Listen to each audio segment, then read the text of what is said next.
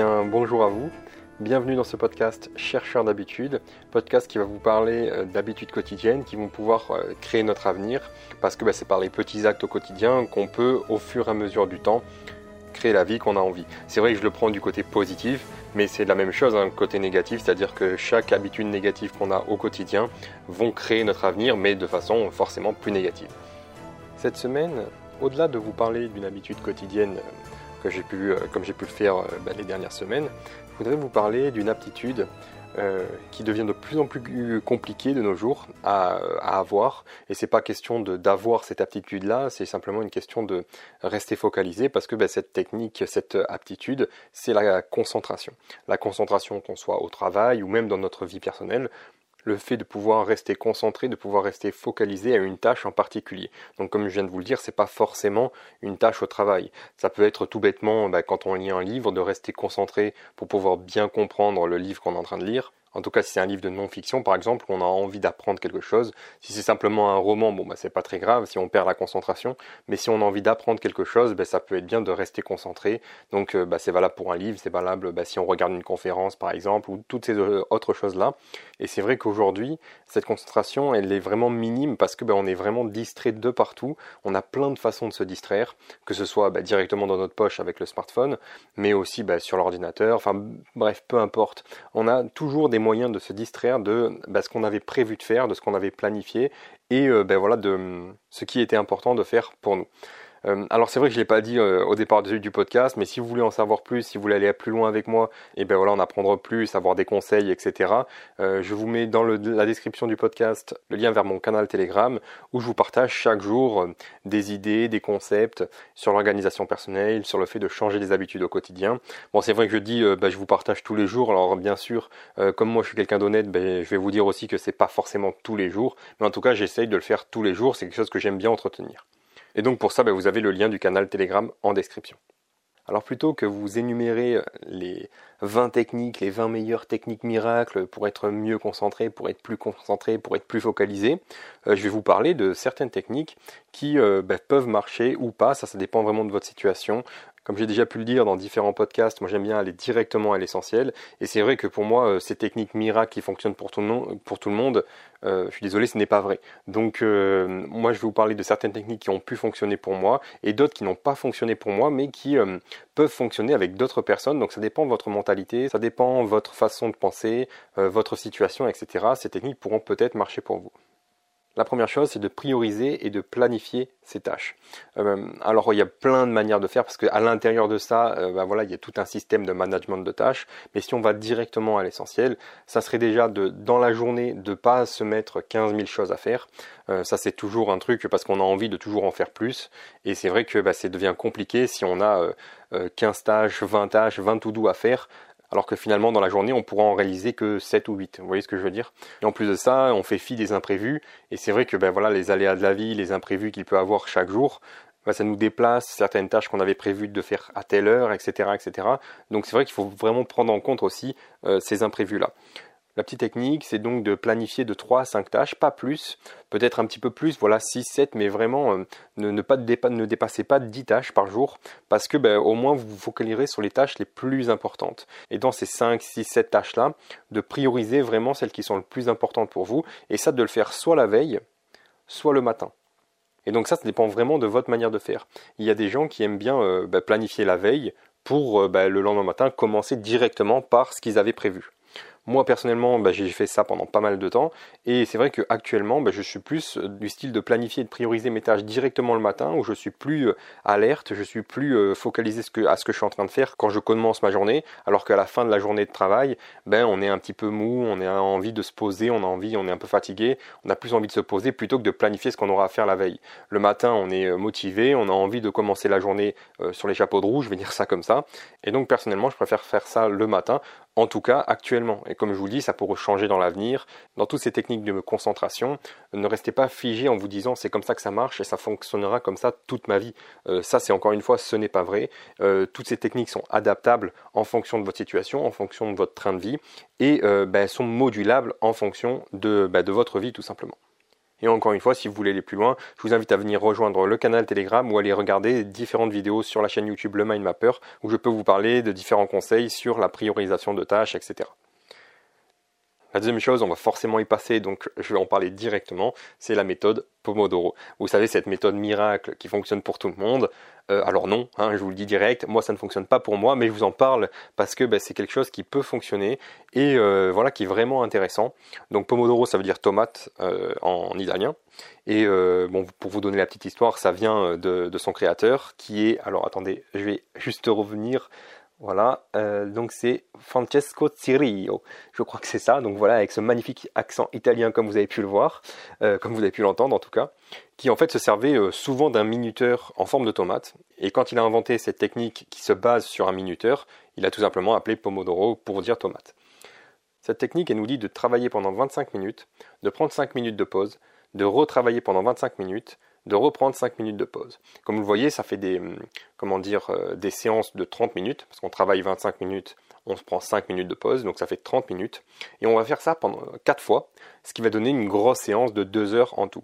4 fois 30 minutes, ça donne bien 2 heures. Et à la fin de ces 2 heures, on va prendre une pause plus longue qui peut aller de 15, 20, 30 minutes, ça, ça dépend de vous, pour ensuite repartir sur un nouveau segment de 2 heures avec cette technique Pomodoro, 25 minutes, 5 minutes de pause, etc. etc. C'est une technique qui a mis en lumière le fait de faire des pauses au travail. C'est vraiment bénéfique parce que ça, permet à notre esprit de, bah, de clarifier en fait toutes les idées, toutes les pensées qu'on peut avoir et euh, simplement de se remettre au boulot plus focalisé et plus concentré. Comme je vous l'ai dit, ça peut marcher pour certaines personnes, pour d'autres ça ne fonctionne pas. Moi personnellement j'ai essayé et euh, travailler seulement 25 minutes ça ne fonctionne pas du tout pour moi parce que euh, je, peux être un peu lent et donc je peux mettre un petit peu de temps à me concentrer. Il va falloir 10-15 minutes à vraiment rentrer dans euh, ce que j'ai à faire. Et si après, donc là ça fait 15 minutes que je suis en train de travailler sur une tâche en particulier et ensuite j'ai simplement 10 minutes de grosse concentration pour me réarrêter pendant 5 minutes, ça fonctionne pas du tout. Moi, je préfère faire des séances plus longues parce que ben, c'est ma façon de, voir les choses. Donc en fait, comme je vous le disais, j'ai réadapté cette méthode Pomodoro à ma façon de faire. Et c'est ce que je vous euh, préconise de faire dans toutes les techniques de concentration, dans toutes les méthodes qu'on peut voir ça et là, de partout sur le web, etc. De les réadapter, de, les prendre telles quelles au départ, de les essayer. Si ça fonctionne, tant mieux. Et si ça fonctionne pas, de les réadapter et de les réajuster à votre situation, à votre train-train quotidien. Donc ça c'est pour la méthode Pomodoro et puis si vous voulez aller voir plus loin, de toute façon il y a énormément d'articles sur le web qui en parlent. Ensuite je vous parlais bah, du fait de mettre son téléphone en mode avion par exemple, qui ça peut aider, ou alors de ne pas utiliser son téléphone directement au lever, parce que bah, quand on se lève, les énergies qu'on va mettre en place au départ de la journée, c'est un peu ce qui va dicter notre journée. On le voit bien dans le fait bah, quand on s'est levé du mauvais pied euh, ben, toute la journée on va être un peu grincheux, on va être un peu euh, voilà fatigué, on va pas avoir envie de parler aux gens, etc. Et finalement, qu'est-ce qui a dicté ça? C'est simplement ben, qu'on s'est levé du mauvais pied. Vous voyez ce que je veux dire?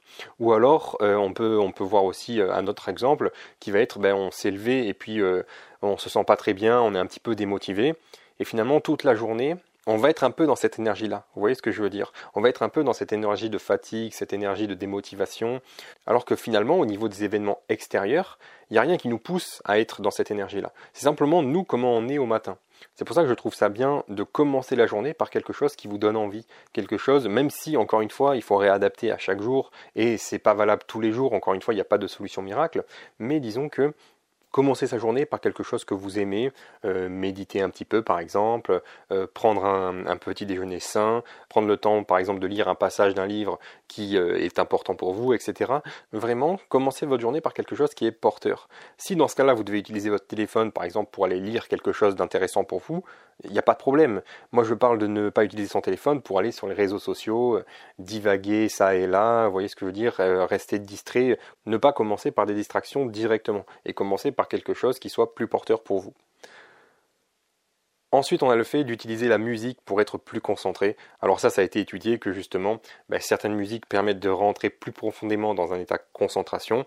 Euh, alors moi, je vous conseillerais pas forcément toutes ces musiques en nom, en de theta, bêta, enfin je sais plus trop, mais tout simplement d'écouter de la musique que vous aimez et de la musique plutôt calme voire même sans parole. C'est pas forcément utile que ce soit sans parole, parce que ben, encore une fois, ça dépend vraiment des personnes. Mais c'est vrai que sans les paroles, bon, notre cerveau ne se concentre pas du tout sur euh, ben, ce qui est dit dans les paroles de la musique et va rester focalisé sur notre tâche, sur ce que l'on est en train de faire.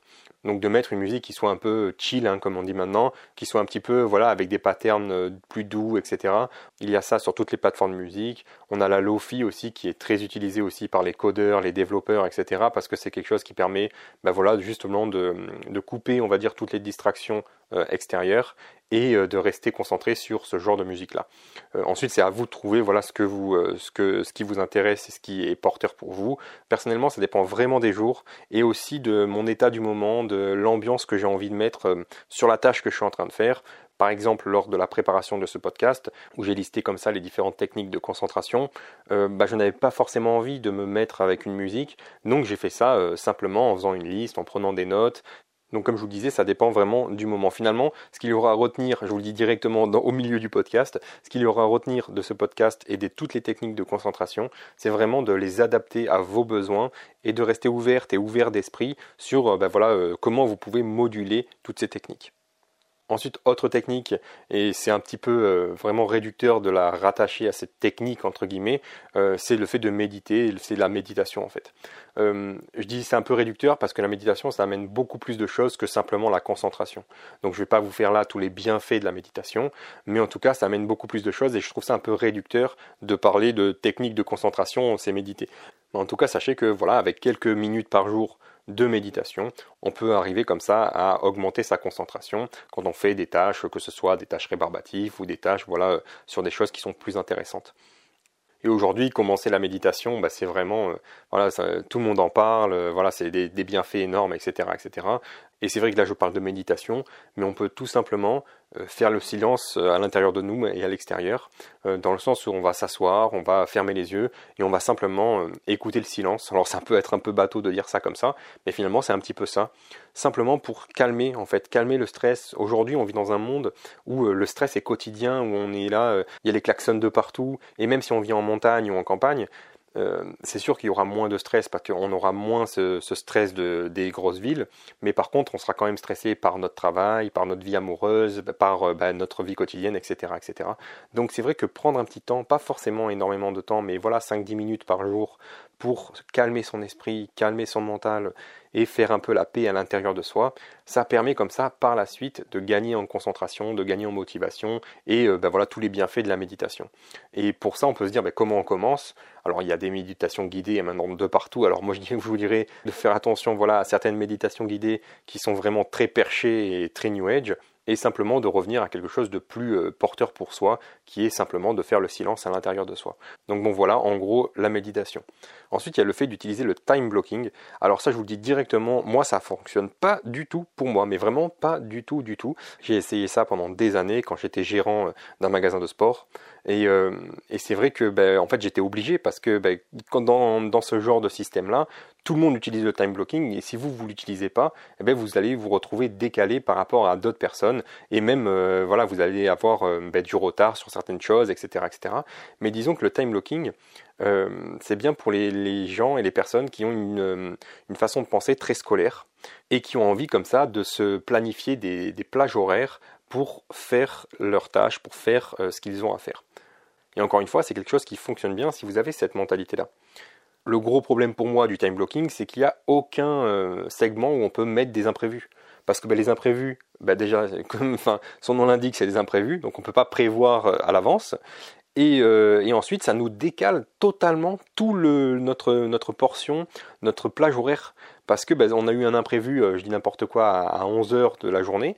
Et donc toutes nos tâches de l'après-midi se décalent, voilà, de 20 minutes, une demi-heure, une heure. Et donc ça fait qu'on finit 20 euh, bah, minutes, une demi-heure, une heure plus tard, et on finit en stress, et on finit haletant, et on finit euh, fatigué, et finalement ça mène euh, au burn-out, à la dépression, etc. Parce que bah, on n'a plus le temps pour soi, de prendre le temps pour soi tout simplement, et de prendre le temps bah, de faire les choses que l'on a vraiment envie de faire.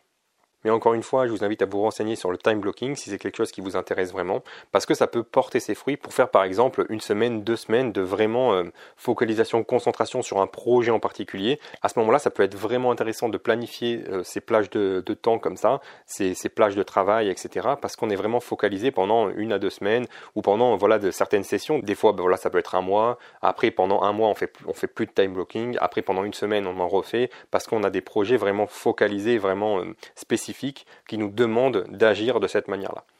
Et pour finir, dernière chose, dernière technique pour être plus concentré, bah, c'est simplement de lâcher prise et de faire des pauses, de savoir dire stop, de prendre un moment pour soi. Et c'est pour ça aussi que cette technique Pomodoro, comme je vous en avais parlé un peu plus tôt, elle a fait ses preuves pour beaucoup de gens parce que euh, on était habitué à euh, travailler comme ça euh, trois heures d'affilée sans prendre de pause et ensuite de faire juste un quart d'heure de pause pour retravailler deux heures d'affilée pour ensuite faire un quart d'heure de pause pour retravailler deux heures d'affilée et là, si vous faites 3, bah, 2 et 2, bah, ça donne 7 heures. On a travaillé nos 7 heures de la journée et finalement, on n'a pris qu'une demi-heure de pause. Bon, là, je vous ai pas fait, je vous ai pas mis euh, la pause euh, de midi, qui souvent peut être d'une demi-heure, une heure, ça dépend. Mais vous voyez, ce que je veux dire, c'est que d'habitude, on fait vraiment des gros blocs comme ça de, temps de travail et on prend pas beaucoup de pauses. Alors que les pauses sont vraiment euh, formatrices pour notre esprit, pour notre corps aussi, parce que ça nous permet de bouger, de nous étirer. On pas on n'a pas besoin de rester assis comme ça, enfin voilà, constamment à notre bureau. On peut se lever on peut bouger un peu, on peut aller prendre l'air pendant voilà 10-15 minutes, simplement de prendre des pauses pour nous aérer l'esprit. Parce qu'aujourd'hui, comme on a plein d'options de, divertissement, d'options de, distraction, notre esprit, c'est vraiment compliqué pour lui de rester focalisé pendant une longue période sur euh, un objectif en particulier, sur une tâche en particulier. Donc si cette tâche, on la découpe en plusieurs sous-tâches, par exemple, en plusieurs sous-objectifs, qu'on va pouvoir réaliser en moins de temps. Euh, ben forcément notre esprit sera beaucoup plus enclin à, plonger complètement dans cette tâche. Et ensuite de prendre une pause bien méritée quand on aura fini une certaine tâche en particulier ou quand on aura fini le temps alloué, je vais dire ça comme ça, à cette tâche-là, on va pouvoir ensuite prendre une pause, pour se lever, pour, euh, comme je vous le disais, aller se dégourdir les jambes, euh, s'étirer un peu, même aller marcher, faire une petite balade par exemple, etc., etc. Pour que notre esprit puisse prendre l'air. On dit pas, c'est pas pour rien qu'on dit s'aérer l'esprit. C'est justement pour ça, pour euh, donner un coup de vent. Vous voyez ce que je veux dire à toutes les pensées qu'on a dans notre tête afin de, quand on va revenir sur notre to-do, sur ce que l'on a à faire, on sera plus concentré plus focalisé. Alors bien évidemment, prendre des postes comme ça, c'est pas forcément possible dans tous les travaux, ça dépend vraiment de votre situation professionnelle, mais c'est vrai que si, si vous avez la possibilité, ben, je vous invite vraiment à prendre des pauses voilà, plus régulières, après, on peut dire, en tout cas c'est ce que nous dit la méthode Pomodoro, qu'il faudrait que votre temps de pause soit toujours inférieur à votre temps de travail. Donc ça, ça dépend encore une fois vraiment de vous, ça dépend vraiment de votre journée et de comment vous avez planifié votre journée. Mais c'est vrai que ça peut être intéressant et peut-être une piste de réflexion de prendre des pauses un petit peu plus souvent. Alors voilà, on arrive à la fin de toutes ces techniques-là. Alors je ne les ai pas comptées, attendez, je regarde. Voilà, il y en a 7 euh, en tout, avec tout ce que j'ai pu vous dire. Et comme je vous le disais au cours de ce podcast, vraiment, s'il y a une technique qui vous intéresse, essayez de la mettre en place, par exemple, euh, pendant une semaine, deux semaines, et regardez et euh, analysez ce qui fonctionne pour vous et ce qui ne fonctionne pas. Et ensuite, si c'est quelque chose qui fonctionne et que voilà, vous arrivez à moduler cette technique-là pour euh, ben, en faire quelque chose de bien dans votre quotidien, faites-en une habitude. C'est pour ça que moi je parle beaucoup d'habitudes quotidiennes et c'est pour ça que je vous parle de ça dans ce podcast-là. C'est parce que en en faisant une habitude, ben finalement, comme c'est dans le quotidien, ben on ne se pose plus la question si on a besoin de le faire ou de ne pas le faire. C'est une technique de concentration qui est rentrée dans notre quotidien. Et donc finalement, on n'appelle plus ça une technique de concentration, on l'appelle simplement ça une habitude. J'ai pris l'habitude de me lever et de, et de lire un peu le matin par exemple, parce que ça me motive dans ma journée. J'ai pris l'habitude de méditer 5-10 euh, minutes par jour. J'ai pris l'habitude de la technique Pomodoro qui marche très bien pour moi. Vous voyez ce que je veux dire? C'est une habitude. On en fait une habitude pour qu'ensuite ça soit facile pour nous de la mettre en place au quotidien. Allez, je ne vais pas rentrer dans ce débat de combien de temps il faut euh, pour mettre une habitude en place, avec les 21 jours d'un côté, les 3 mois de l'autre, enfin bref, ça dépend vraiment de votre situation, encore une fois, ça dépend vraiment de votre mentalité et de comment vous agencez votre journée. Et moi je dirais que quand vous ne réfléchissez plus à faire telle ou telle chose et que vous les faites dans votre quotidien, c'est devenu une habitude. Mais vraiment, ne vous prenez pas la tête pour ça.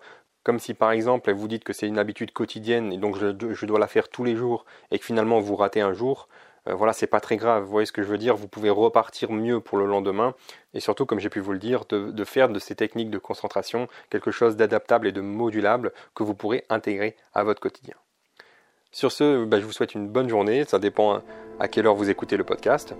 Et puis je vous dis à dimanche prochain. Au revoir.